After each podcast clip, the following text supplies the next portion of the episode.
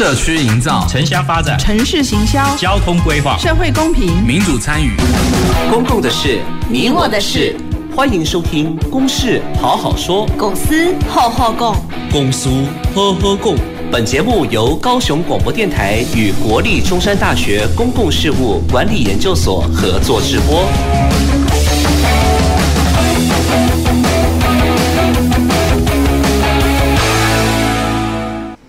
好，呃，各位听众及观众朋友，大家晚安，大家好。呃，欢迎收听今晚的公事好好说。那我是今天的节目主持人，中山大学公事所谢正勋啊。那我想，我们当然以上每个礼拜都会有这些公共议题哦，来让我们的听众朋友哦更理解生活周遭的公共事务啊，到底发生了什么事，或者是有什么样的议题值得我们再去做更深切的关心与了解。好。那我想，我们今天要谈论的这个主题哦，我想真的确实也跟你我的呃这个生活哈，绝对有极大的关联性，而且这也是在这阵子里面也来哦，也在媒体也好，或者是在很多的一些管道这做一些讨论。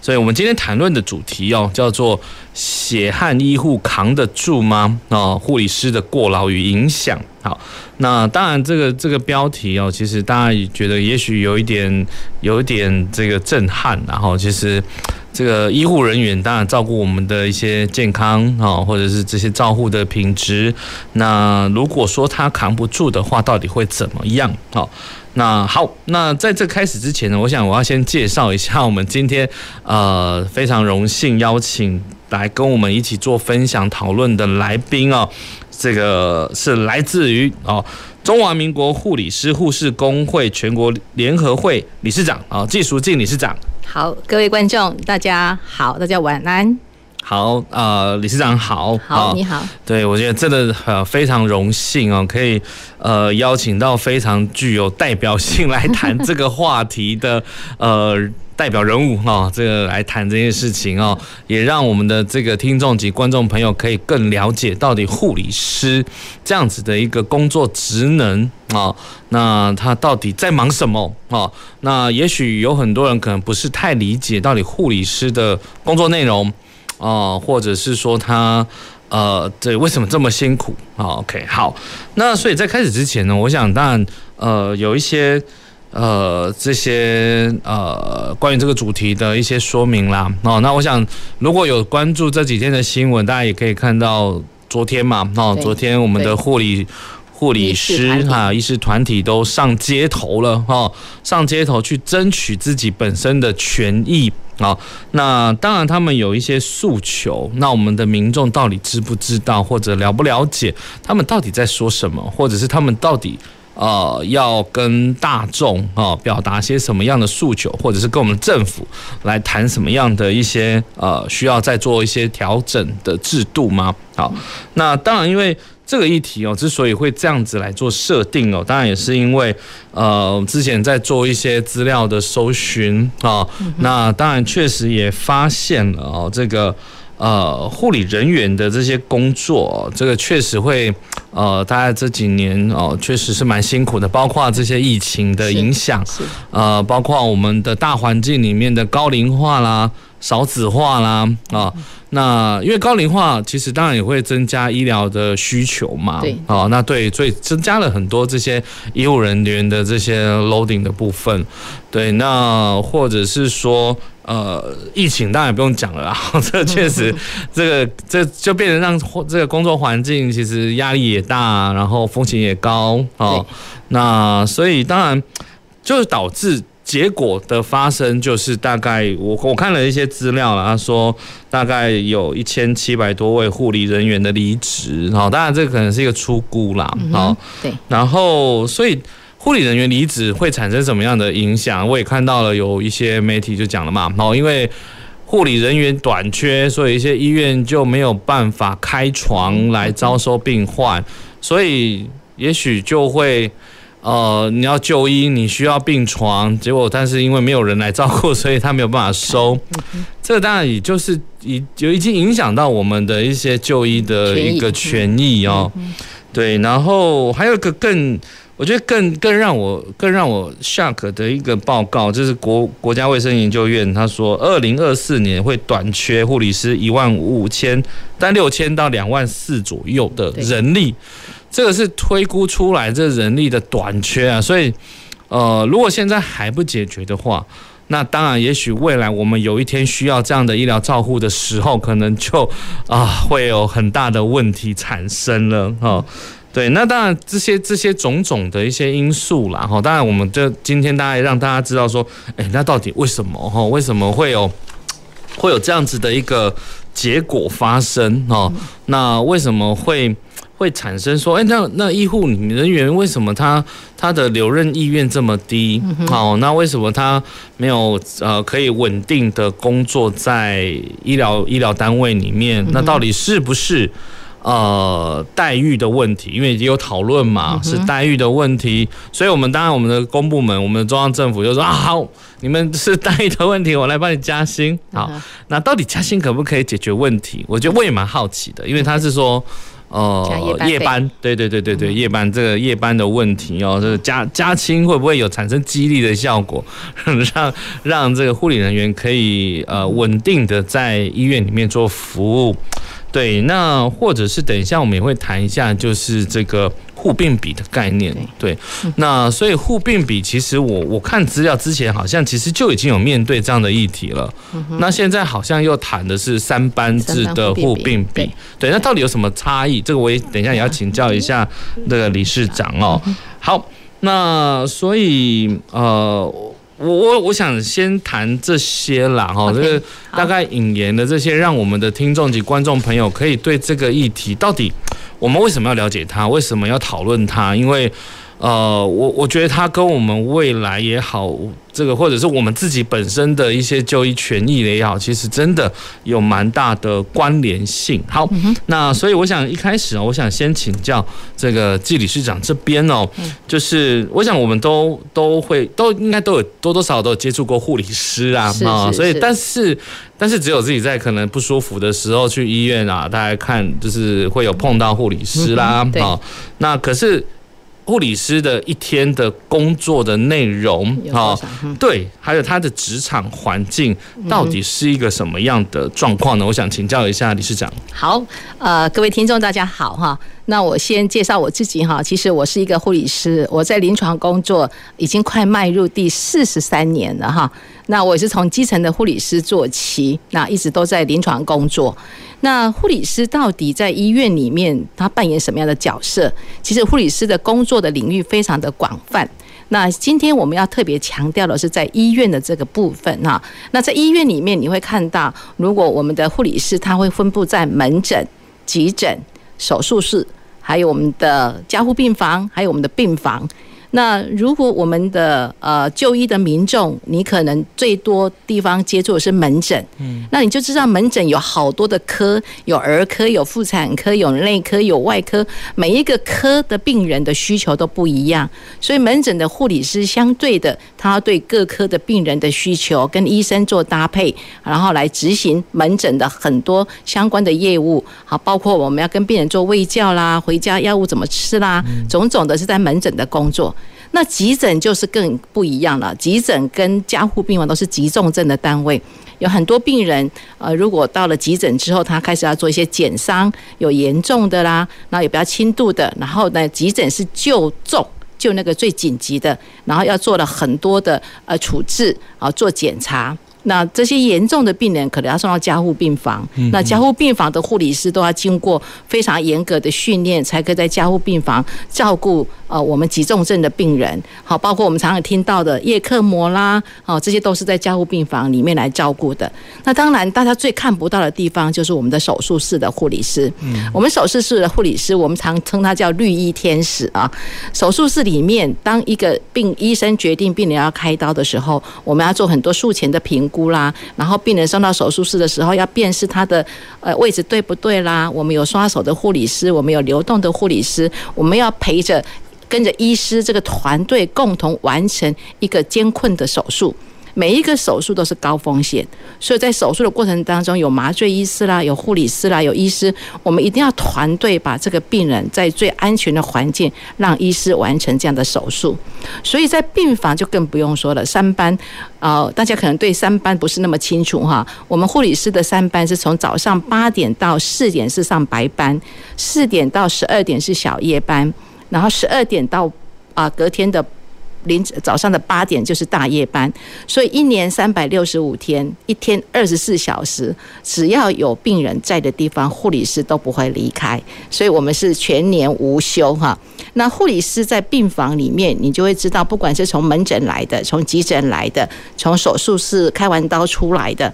我们要做的事情就更繁琐了。你要做评估，病人的疼痛评估啦，跌倒评估啦，哈，然后还有一些伤口要照顾啦。经过评估之后呢，我们确立了病人的很多的问题，那医生可能会开了一些处方，要怎么样的处置的。那这一些种种的很多的问，很多的专业的这个工作都是落在护理师的身上。嗯，所以呢，你就会可以知道说，其实大家看到的护理师在医院里面而已哦，就有这么多的单单位，所以他们工作起来是非常非常的繁重的。是哇，听起来真的是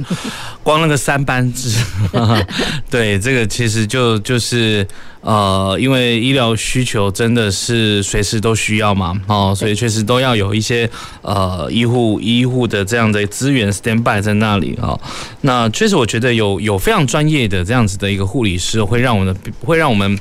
啊病人非常的安心啦，因为有时候看门诊啊，哦，然后。呃，就是当然在在在看诊的时候会跟医生。去讨论，可是出来之后，护理师也会再做一些叮咛啦、喂教啦，然后很多的很多的细节，反而要去问护理师到底要怎么去吃药，怎么去做处理，所以我觉得。护理师某种程度，他专业性也是非常的高，哎，是没错，我们都是经过国家考试哈，所以我们常常讲说，其实护理师是一个护理专业的工作，它不是一个服务业啊。对，所以呢，我们提供给病人都是最专业的，因为我想儿科有儿科的卫教。啊，产科、妇产科都有不同的，而且内外科也都不一样。内外科还分很多，整形外科、一般外科。那我们的内科还有胸腔科、心脏科，所以每一科的病人其实都不一样。护理师都需具备这样的专业知识，才能够提供给病人最完整的资讯，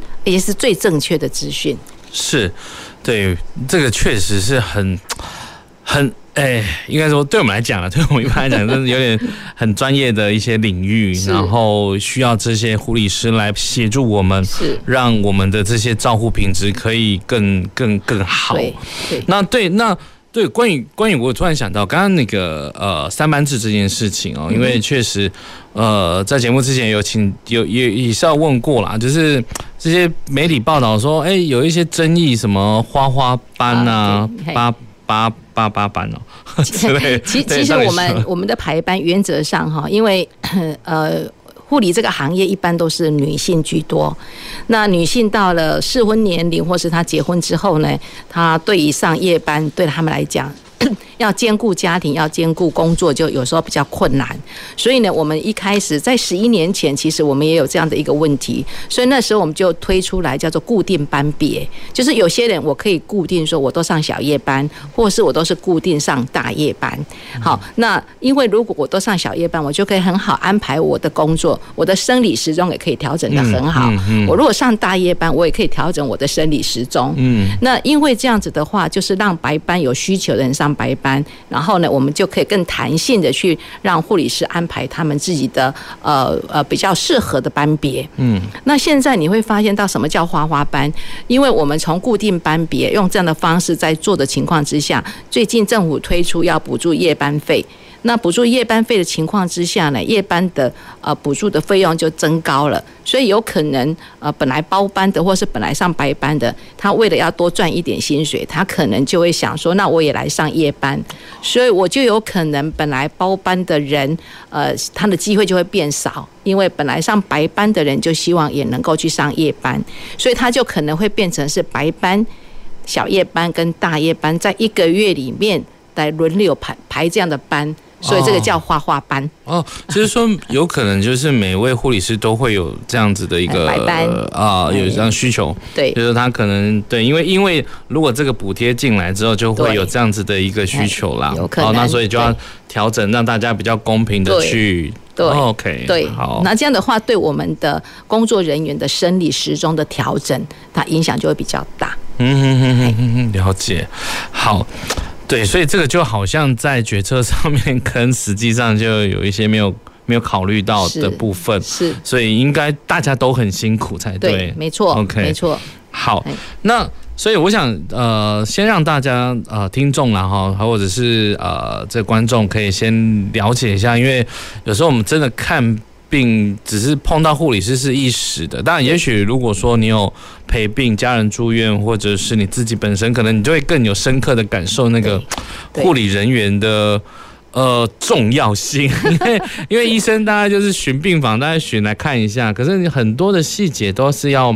护理师来帮忙，对，其实护理师很重要。我们我们的专业教我们要会评估病人的状况，嗯，所以我们评估病人的状况，包括我们量的生命真相也好，我们做病人意识评估也好，这些我们发现病人有一些异常的情况，我们就必须要赶快通知医师来处理，嗯，然后这样的话才能够在最短的时间把病人问题做解决。所以前面的评估对我们来讲就是一个非常重要的专业知识。是，好。那所以当然我们确实是知道这样子的专业性是绝对的，好，然后所以他必须要稳定啦，哈，就是护理师这个这个工作，他在这样的职场上面，他必须要让他稳定，那才不会说啊流动性很高，然后找不到人，所以可能就没有办法收病人。好，那我就想请请教理事长哦，就是我想刚刚的前面的数据就有谈到说，我们台湾现在，然后现在确实是，嗯。不只应该说不只是护理啦，医生 好像我有听到也是哈，医护这样的一个人力的问题，好像我们但我们今天谈的是医院里面护理师这样的留任医院可能比较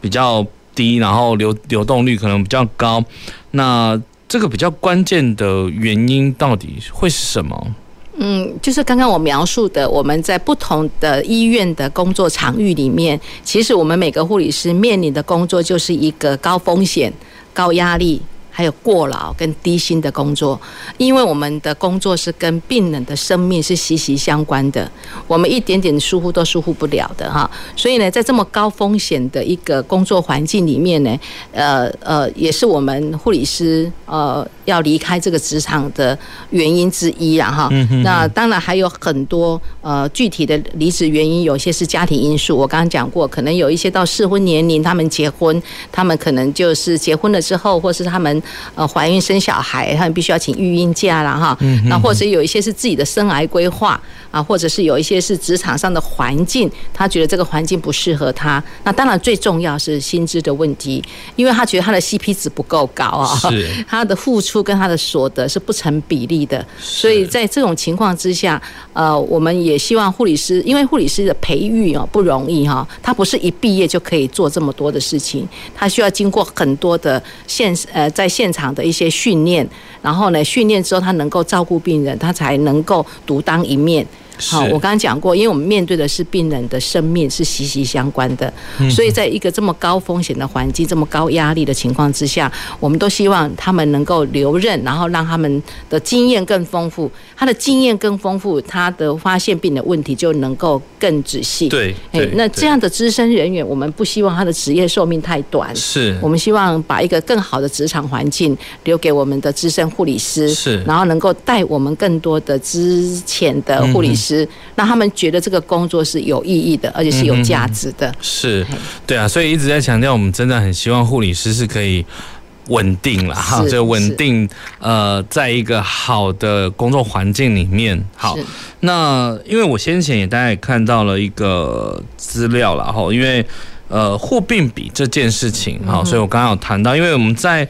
呃，这也不是今年今年才讨论嘛，因为在二零一九年卫福部其实就已经有修正了一些法条，然后把护病比纳进去。是，所以但是好像最近在呃在在提出来，需要政府在面对也是这件事情。对，那到底是什么样的一些原因？呃，可能跟观众介绍一下什么叫护病比啊？如果不是专业的，听不懂什么叫护病比哈，就是一个护理师要照顾几个病人，是在一个班里面。那过去我们其实都没有这样的一个规范。那后来我们就其实呃护理专业团体很认真的跟政府来沟通，然后我们就一开始先定了一个叫全日护病比。全日护病比就是说我刚刚讲过前面的白班、小夜班、大夜班三班加起来叫做全日护病比，所以他就把医学中心定义为一全日护病比是一个比九个，一个护理师照顾九九个病人，然后区域医院是一个护理师照顾十二个病人，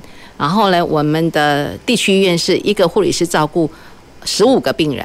那这样的情况，它是用全日的，所以有可能白班工作量很多，所以我白天可能排不到一比九，我白天可能只能照顾到一比六、一比七，因为工作量很大。那我等于小夜班跟大夜班相对的，我就要照顾人多一点啊。那这个就是全日护病比，它把它平均在三班里面。那我们现在一直要推动就是三班护病比，我们希望白班一个人照顾六个。或是小夜班一个人照顾八个，大夜班一个人照顾十个，类似这样叫三班护病比，把它规范。我在不同的班别，我的工作量不一样，我照顾的病人数也要不一样。所以呢，最近卫福部也是呃，在我们的努力跟我们的沟通之下，我们两会里面，我们现在目前建议的部分哈，已经提出来了。嗯，医学中心的话，白天是一比六，小夜班是一比九，大夜班是一比十一。好，这是我们的建议啊，哈，那当然就要看政府是不是采纳我们这样的建议。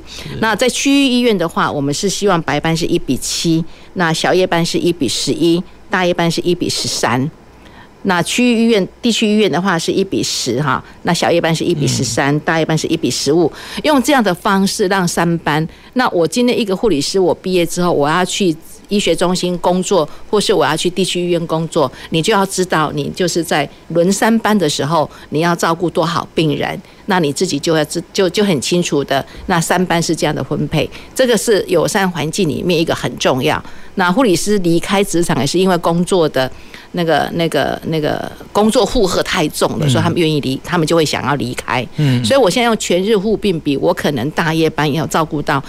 一个人要照顾到二十个护理病人也有可能，因为他这种采全日的，所以我们现在护理团体就希望能够定三班护病比。那现在政府也接受这个三班护病比，所以目前正在修订这样子的一个比例，然后要来推动。是，呃，好，对，我想经过理事长的说明，然后大家也知道这个这个这个这个这个关键字护病比这件事情，对，因为。多呃，一个护理师要照顾多少个病人，这个跟跟我们也有关系啊。对，如果他的就像我们指导学生一样，一个老师指导太多学生写论文，哦，我们可那个学生的权益可能也会受损，因为我们时间有限嘛。对，每个人的时间有限，我要怎么去服务到病人，或者是我我老师要怎么去指导学生？没错，这个确实是每个 loading 都很重，很重，对，很重。对。对啊，所以其实应该要规范起来，确实是，我觉得确实是正，呃，应该是要规范起来的。对对对对，那所以那当然我，我我我想回到之前就是说那个刚才讲的是全日的护病比，是，所以那样子的话，其实实际上并没有解决到这个是没有解决到过劳的这件事情吗？没解决啊，没有解决，没有解决。是因为他没有办法去实际掌握，还是说他没有办法去控管，还是因为全日护病比就会说，其实每一个病房或每一个病人的情况都不太一样。那我排班出来的时候，我有可能像像比如说医学中心在评鉴的要求，就是白天只能照顾一个人，只能照顾七个，因为我们也知道。可能医学中心的照顾的病人是急重症的更多，嗯，所以他们病人的复杂度也高。那因为现在又是高龄化的社会，然后病人共病也多，所以呢，一个人如果要照顾这么多，如果病人临时有一个紧急状况，可能要急救，他可能就要换掉他手边的其他工作，要来帮这个病人做紧急的处理。嗯，所以护理师不可能在一个班里面照顾太多的病人。是，所以为什么现在其实除了护理师的护病比要调整以外，现在也在推的一个叫做呃呃照护整合计划。我们希望能够将来能够引进一些我们所谓的着力员来协助护理师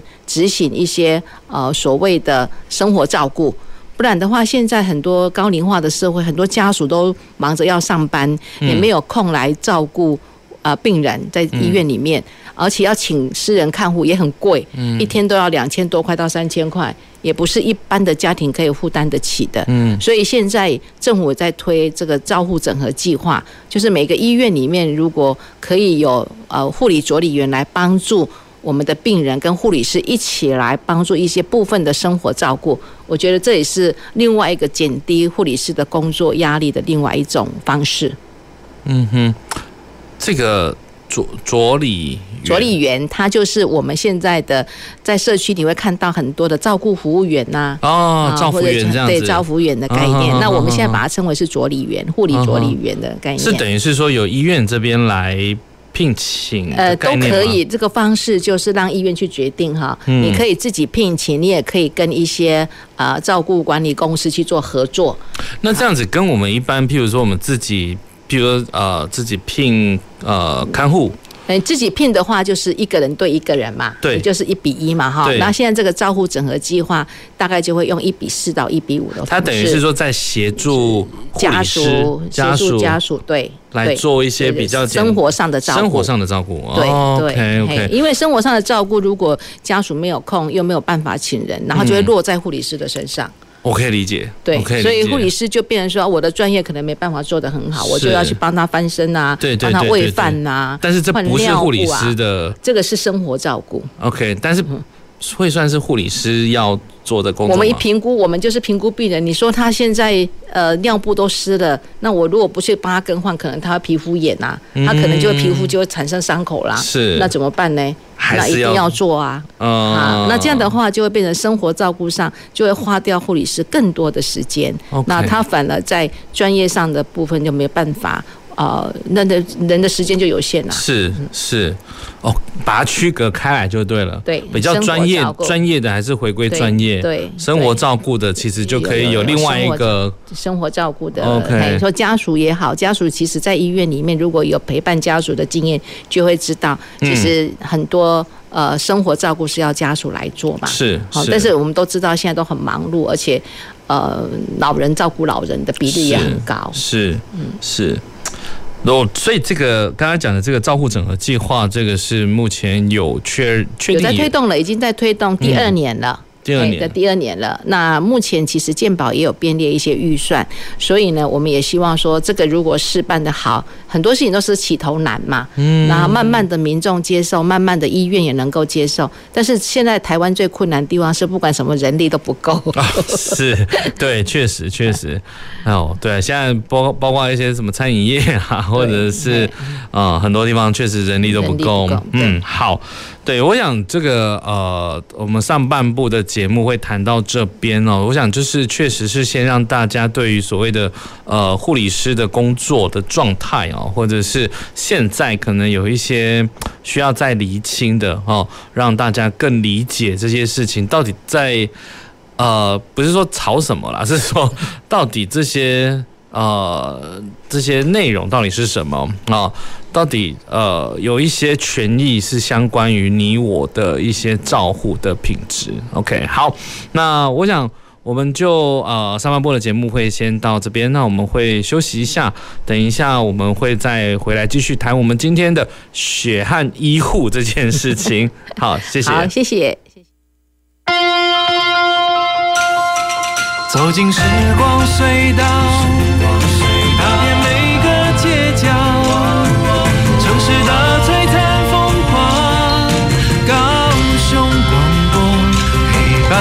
你探索 FM 九四点三。喂，妈，借我一百万，干嘛？我和小梁不是要买房吗？都已经看好房子，也签约了。谁知道银行竟然只贷我六成，还差一百万。呢、啊？如果我拿不出来，就算违约，卖方要没收我的头期款啦。哦，要求哦，要买房子啊，钱不多存一点，外天有金都好利啊啦，爱记钱包。买房贷款除了评估自身财务能力之外，自备款记得多准备一些，避免银行贷款成数不足的情况发生。买方一旦违约，头期款可能会被没收哦。以上广告由高雄市政府地震局提供。女儿啊，那你工作期间有存点钱吗？妈，放心啦，除了雇主每月提缴的退休金，我也参加个人自愿提缴退休金哦。且自提的退休金不计入薪资所得课税，每年还可以分配投资运用收益。领取时啊，还可以享有至少银行两年定存利率的保证收益哦。哦，劳工自提好处真多。以上广告由劳动部劳工保险局提供。路上遇到救护车，莫急莫慌莫害怕，只要记得以下几点，就万事 OK 喽。单车线道应向道路右侧紧靠，两车道就要向道路左右两侧避让，三车道以上中间车道应空出让救护车行驶，其他车辆驶离到相邻车道或路侧避让。在交叉路口应尽量保持路口净空，用爱与包容礼让救护车。以上广告由高市府新闻局及交通部道委会提供。随时陪伴着你，你最好的默契，空中串联一起，分享点点滴滴。九十三，就是赞，九十三，你最默契的电台。公共的事，你我的事。您现在所收听的是高雄广播电台与国立中山大学公共事务管理研究所合作制播的《公事好好说》。好，呃，欢迎各位听众及观众朋友，呃，回到我们今天《公事好好说》的节目现场啊。那我们今天谈论的主题啊，是关于医护人员的。呃，职场还有跟你我的影响啊。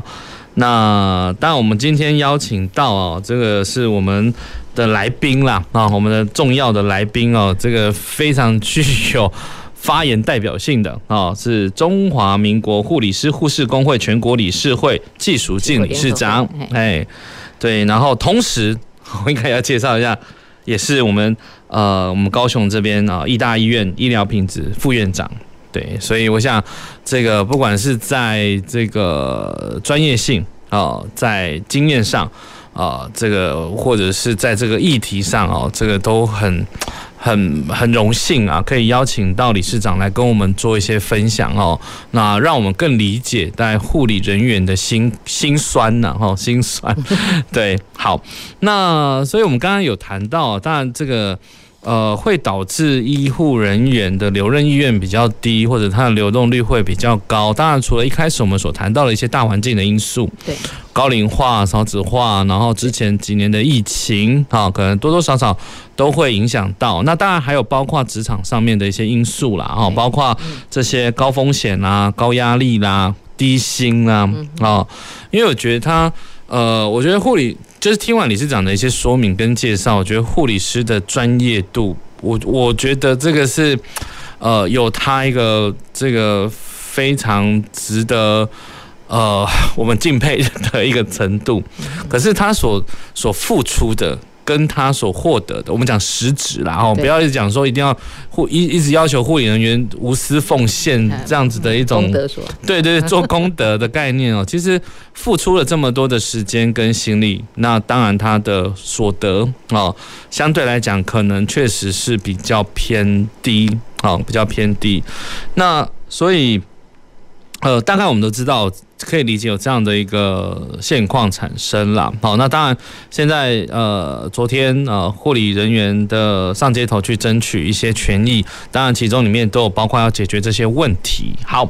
那 OK，那所以我想，呃，不过不过那个要解决问题，其实刚才也跟理事长讨论，这个都是蛮复杂的啦，牵扯到蛮多问题的哦。好，那我们还是谈一下跟你我比较关系的，就是说，那这些人力的人力护理人力荒这个问题啊。那这个到底对于我们的我们民众啊，哈，一般民众的照护品质到底有什么影响？因为，呃，我说这个统计上面有说了哈，大概今年到五月有一千七百多个护理师离职啊，好离职。那刚刚理事长也说嘛，因为护理师很重要的就是在现场上面的一些经验累积，对，好，所以他在判断病人的一些状况，然后可以很快的哈做出反应，这些都是需要经验的，是对，所以如果能够留住。一位护理师可以比较能够稳定的在这个呃这个场域里面来做服务，这是非常非常重要的一件事情。也包括了怎么样让资深的护理师可以传承经验，可以带给新进的护理师，他可以呃更多更多的一些学习经验。好，那所以我就想呃请教理事长啦，就是到底对于这样子的护理人员荒哦，到底对我们的照护品质产生什么样的一些影响呢？好。那这个呃，我我我自己是做医疗品质跟病人安全的哈，在目前的工作的这个工作的岗位上，那病人安全都是我们人人都有这个责任。然后，不管他今天是在门诊、急诊或在任何地方，都是我们最重视的问题啊。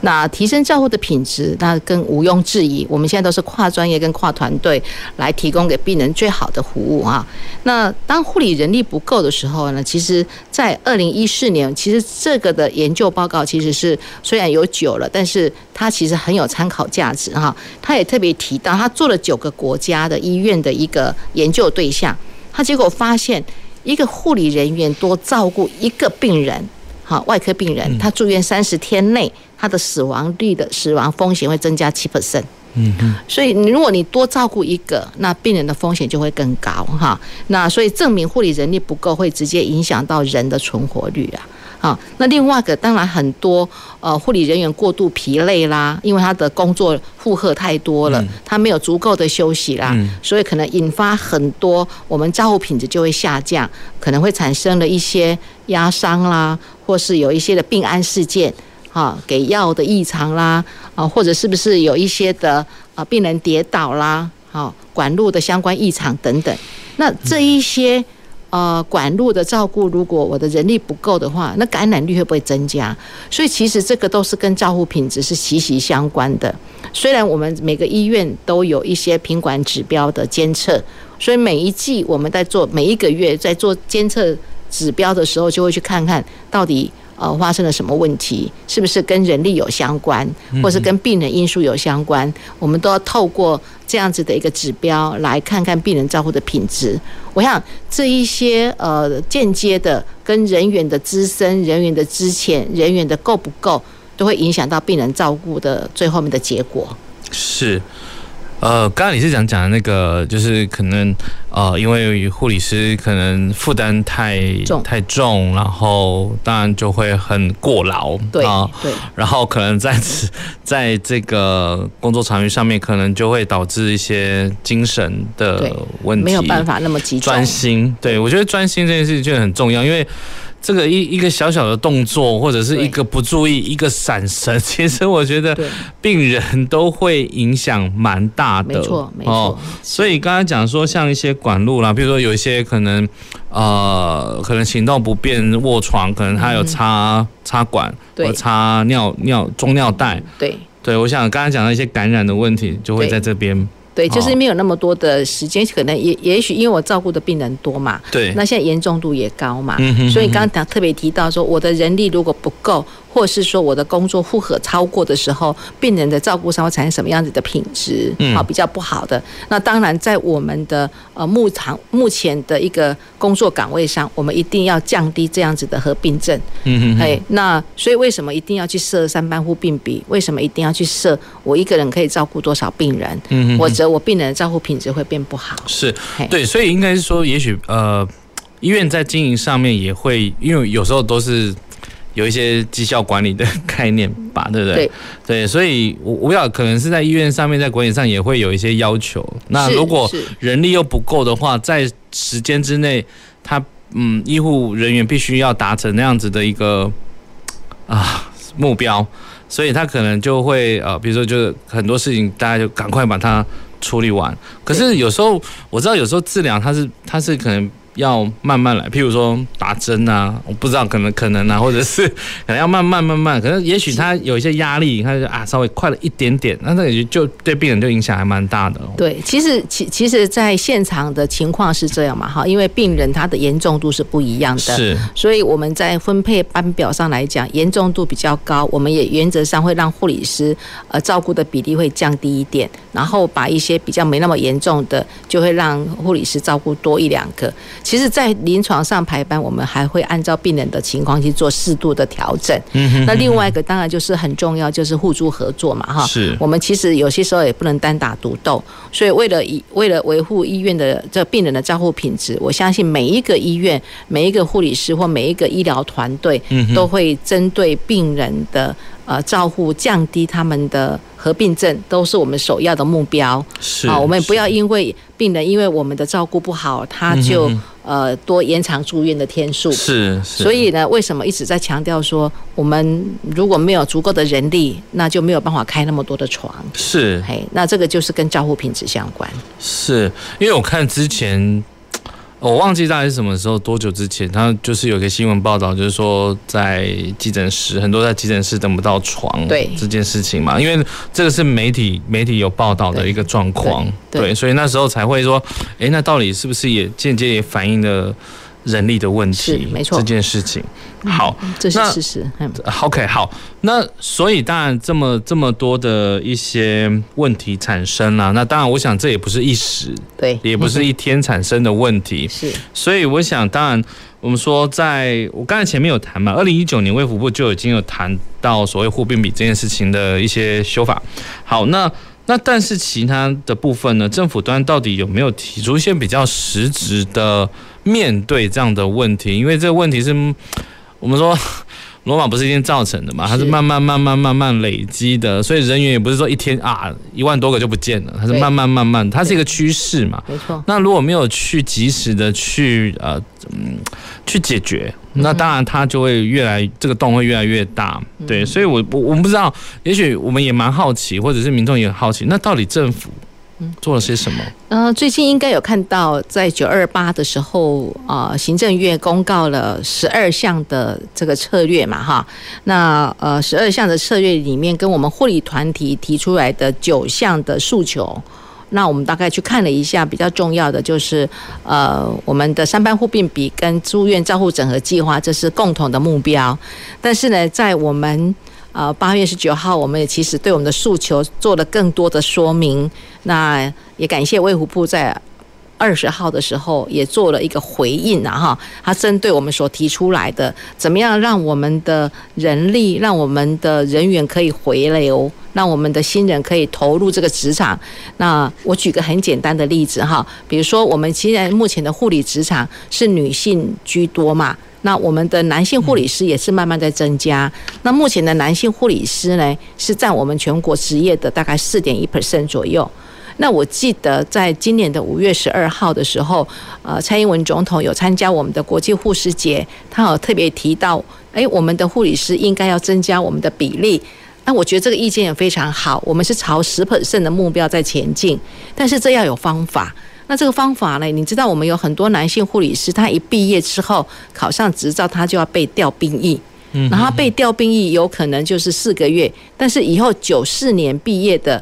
的的学弟们，他们可能就要有一年的服兵役。嗯，所以我们就会提出来说，诶，那如果可以在医院这个职场让他们有替代役这样的一个方式，他们的工作的这样的一个经验不会流失。嗯，啊，然后他们可以延续在医院里面照顾。那也许我们的男性护理师会慢慢的增加。那另外一个男性护理师也有个好处，因为他们没有产假的问题，他们也比较没有这个这个要育婴假的问题啊哈。那当然，这个都是我们在规划未来。十年、二十年，在我们的护理师这个行业里面，我们可以做什么样的转变？嗯，好，所以我们也是刚开始是提用这样的方案，再提给政府做参考了哈。嗯那现在卫福部他们也同意我们这样的一个诉求，也希望把它纳入考量。那他应该要跟病疫署去讨论未来怎么做。那我我我想专业团体提出来的都是我们很务实的一些做法，但是它还不是一天就可以做到，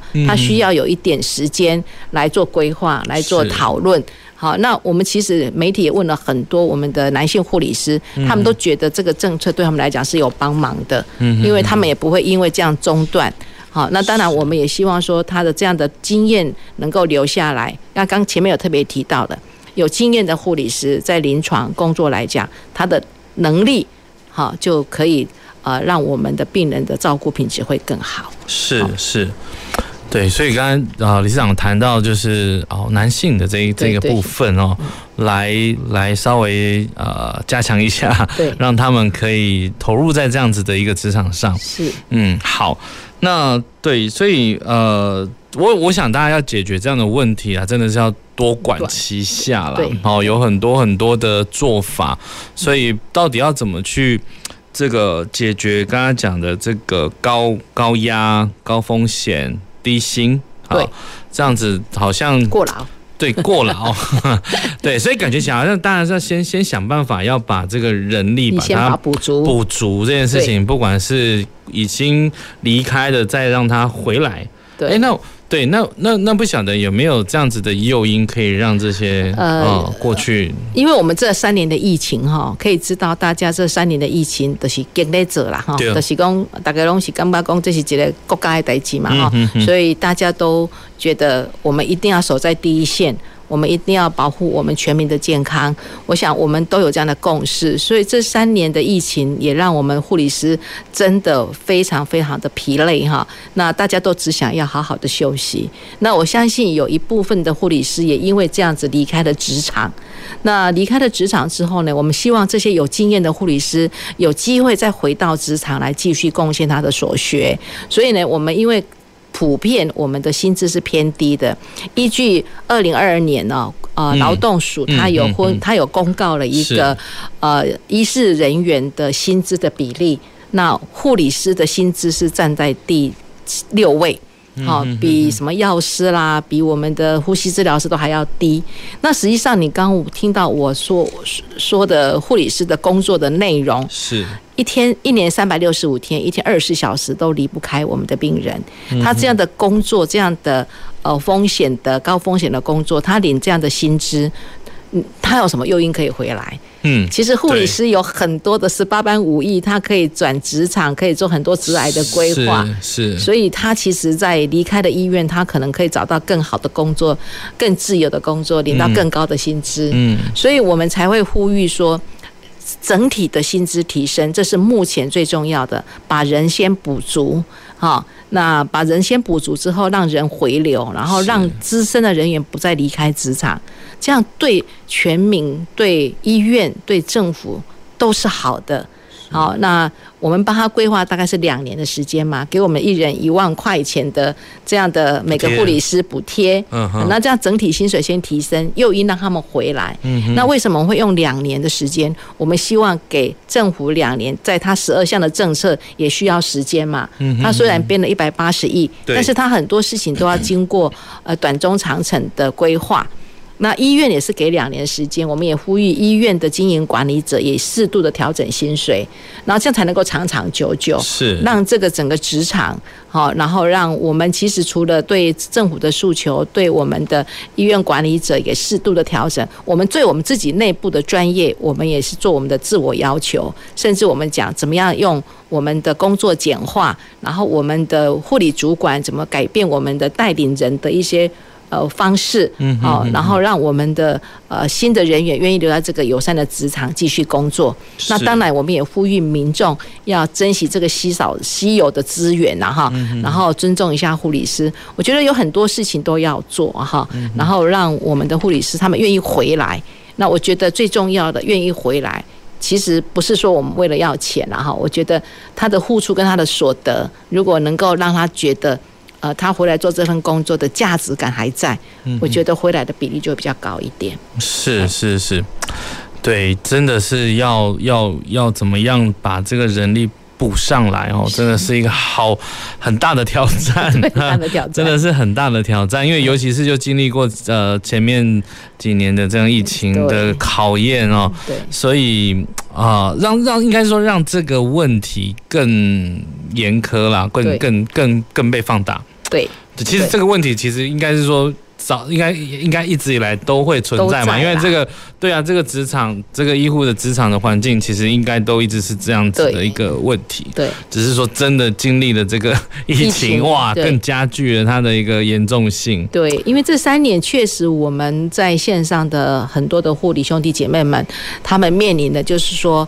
我们都是人嘛，对，谁不怕被感染？是啊，是。谁不怕被歧视？但是我们还是站在第一线啊，所以每一个人看到我们都说你们辛苦了，你们感谢你们，这些我们听很多。所以我现在常常觉得，我现在要比较实质的，我怎么让我的护理师的薪资能够提升，让他们愿意在这个职场继续工作，让他们工作觉得很有价值。是，那我觉得他的付出跟他的所得能够得到一定的比例。那他们留在职场，我觉得才是全民之福啊！是是是，没有错哦。我觉得呃，理事长的呼吁真的是相当的重要，因为我觉得呃，我们一般民众确实要更去体谅护理师在在还没有做一些很大的改变的状况之下，应该要多体谅他们，对，因为。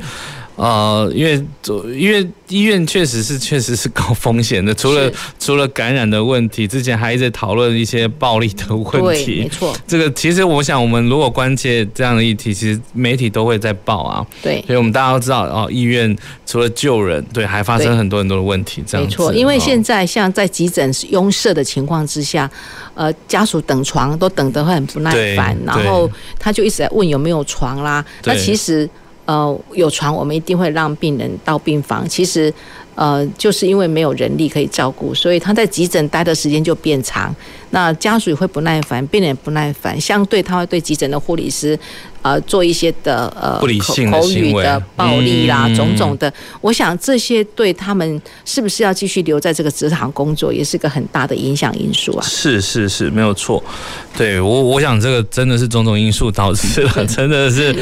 啊，很辛苦的职场，很辛苦，辛苦真的是很辛苦的职场。哈，好，那最后了哈，其实我真的也是，其实当然，当然，理事长也也跟我们分享了蛮多的一些问题，你谈到了一些到底。症结的问题哈，然后也要怎么样去面对。不过我还是在最后了哈，就我们还是把握时间也请教一下理事长。其实，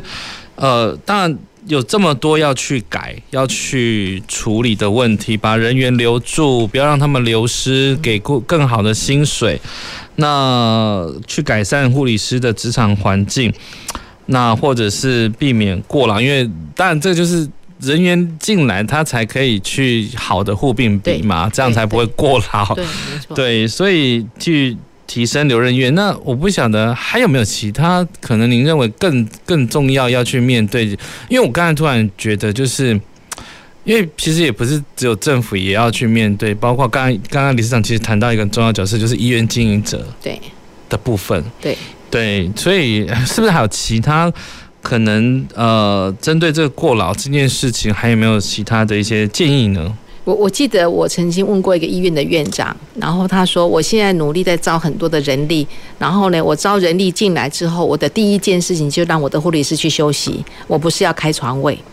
我觉得这件事情让我很感动。我觉得，呃，医院的主管，你把人力进来之后，让现在在职场上很辛苦的人员去休息。其实护理师他们要的是一个休假。如果让他好好的休假，他其实呃才会有。这个体力往前走嘛，哈，所以，我我觉得这个院长的这样的一个提醒，让我也觉得说，实际上现在在职场工作的护理师，如果可以让他有新人进来之后，让这个资深的先去好好休息，然后呢，我们用现在的人力，然后等他们休息了，然后我们再来慢慢把床位打开，我觉得这个就是一个目前可以做的事情。所以，提供友善的职场，哈，当然就是呃，我们呃团队医疗团队。中间的互相尊重，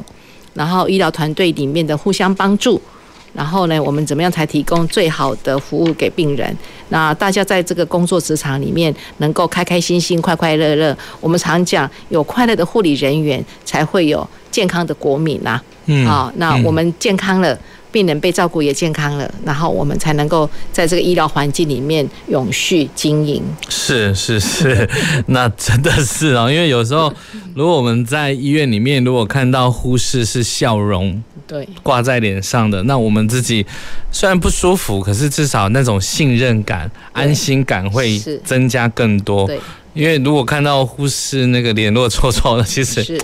啊、呃，感觉也不是太好啦。哈。我想这是互相影响的。对。劳累的脸是很容易被看得出来的。真的。那这中间除了我刚刚讲过医疗团队里面的主管的关心啦，团队的互相合作啦，然后我觉得病人中间的互信其实也很重要，跟互相的尊重。那我常讲说，互相的尊重不是只有医疗团队，跟病人中间也是一样。病人对护理专业团体的护理师的尊重，因为他们每做一件事情，一定是有所本的。是啊，他也不会是说啊。他平白无故的要求你做这个，我们说啊，你不要抽烟，你要戒烟，也不是因为要为戒烟而戒烟，是因为你的疾病要让你把烟戒掉，是类似这种的，所以很多都是苦口婆心哈。是，那我想他们的出发点都是为了民众好。嗯那我们现在这种健康老，我们在这种老化的这个世代里面，嗯。我们也希望我们的民众能够健康老化，能够呃照顾好自己，嗯最好是能够自我照顾，不要。生病也就不用到医院，你不用到 不用不生病不到医院，那我们的护理人力就会够。是，那是理想的状态。大家还是照顾好自己的健康，对。可是我想，也许每个人都还是有那样的需求的时候，然后对，还是要避免说，呃，至少要有一个好的照护的环境跟品质。对。好，当我们需要的时候，才不会遇到很大的困难。对。所以我想，呃。就是老话一句啦哦，其实就是说，真的那一句话就是说，休息是为了走更长远的路，这真的是真的是一个呃不变的准则啦哈。就是还是希望说，但是因为现在可能没有办法让很多的护理师有足够的时间休息，确实是因为人力的问题，是对，所以他必须要一直去去值班，一直要去在自己的岗位上面呃去守护着病人这样子，对。对对，所以我想我们今天的题目啦，哦，确实，当然下的比较重，呃，因为我在想说，哎，血汗医护，当然这个血汗可能是被，嗯，对，就是是过劳啦，哈，就是或者说他确实是在待遇上面来讲，可能没有获得应该有的报酬，哈，所以我讲确实透过理事长的说明，呃。有足够也值得我们去尊敬的专业度，应该要有相对应的报酬。我觉得这个是必要的。我我想很重要，在推动三班互并比还有整体薪资的提升，是目前应该最首要的一个工作了哈。那当然，我们也强调的这个就是要政府来编公务预算，不要再从健保里面再来来编这个预算来提升了哈。因为你用健保其实。健保钱就这么大，所以假设你用健保这边，我想整个医事团体，然后对我们来讲，真的就是血汗。OK，好。好，谢谢谢谢姬理事长哦。对，我想我们今天的议题哦，真的是还蛮复杂，其实也蛮大的。但是我觉得至少让我们的听众及观众朋友对这样的议题至少要有一定的了解程度。所以将来大家如果在医院里面如果遇到护理师，好，我想真的呃给一个微笑啦，也不是说就是说啊辛苦了，因为大家真的很辛苦。对，微笑以对啊，我想应该会在心灵上面。是有一个很好的慰藉。好，那我想我们今天的节目就到这边。我真的很感谢理事长的呃莅临了哈，那也给我们很多一些精彩的一些想法。那也谢谢听众朋友及观众朋友的收听及收看。那下周同一时间啊、呃，也请继续收听我们公事好好说的节目。呃，祝顺心平安，再会。好，谢谢，谢谢。公事好好说节目由高雄广播电台与国立中山大学公共事务管理研究所合作制播，每周一下午五点三十分进行到六点三十分。谢谢您的收听。